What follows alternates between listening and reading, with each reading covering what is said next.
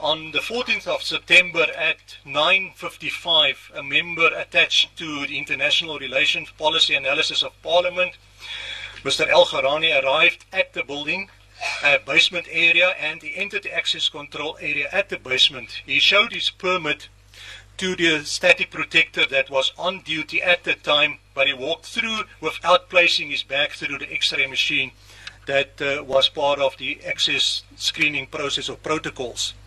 Now, when he arrived at the office, one of his co-workers, Mr. Muzufukile, he appeared, according to him, appeared despondent and he said something in the line of wishing to say farewell.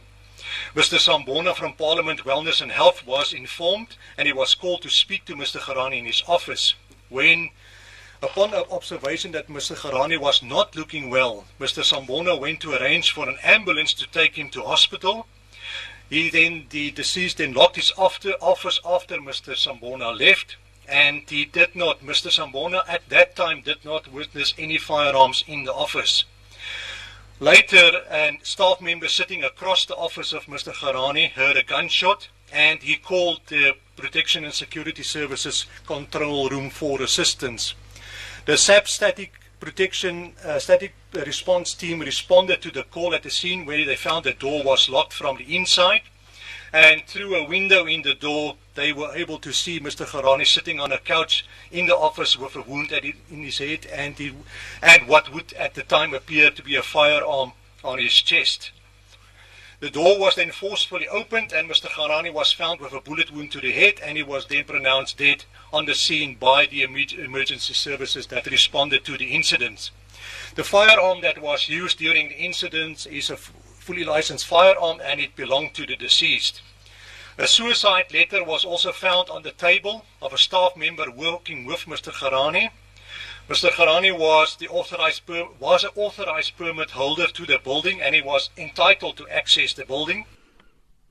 Major General Rabi says that the police officer on duty at the time when the incident occurred has been suspended. Static protector that was on duty at the time contravened the static protection security standard operating procedure by allowing Mr. Garani to gain access to the building without being screened. An inquest has been registered with reference Cape Town Central CAS 710 of 9 2018. The static protector in question was served on the 15th of September 2018 with a notice of intended suspension in terms of our disciplinary regulations that is being applied by the South African Police Service. And the prescribed disciplinary procedure was also initiated against the static protector. Honorable Chairs, I just would like to mention that during the meeting this morning, the instructions were given by the National Commissioner that as far as the disciplinary proceedings be concerned, that it is not only limited to the static protector, but all people that are involved in that specific responsibility. He added, while the approach being used to protect Parliament is within world standards, there are, however, shortcomings. The current paper slip issued to visitors poses challenges in terms of control. On the presentation, Honourable Chair, you will further note examples that uh, that is currently problematic as far as the premises are concerned. There is reference to access control mechanisms that are out of order there's metal detectors that are out of order at the time when the photographs were taken. Uh, the third photograph refers to two metal detectors that are out of order, and the last one, in terms of the screening of deliveries, the x ray machine highlighted in that photograph was also out of order at the, the, time of the photographs. And then there's an example of the current permit, paper permit that is being issued to visitors of Parliament.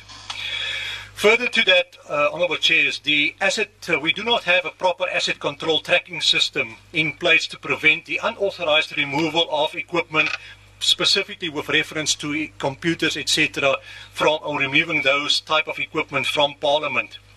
We also experience on a daily basis that there is an increased volume of visitors to Parliament, and the figures that are quoted there, it ranges from 35 to 105 delegates per tour that comes to visit Parliament on a regular basis. Further, the layout of access control point and the setup equipment is not conducive for proper access control. If you study the photographs that we've indicated included in the presentation, you will note that to do to implement the, the requirements of the security strategy, the specific in the point of access where you need to apply the protocol needs to be conducive for proper access control.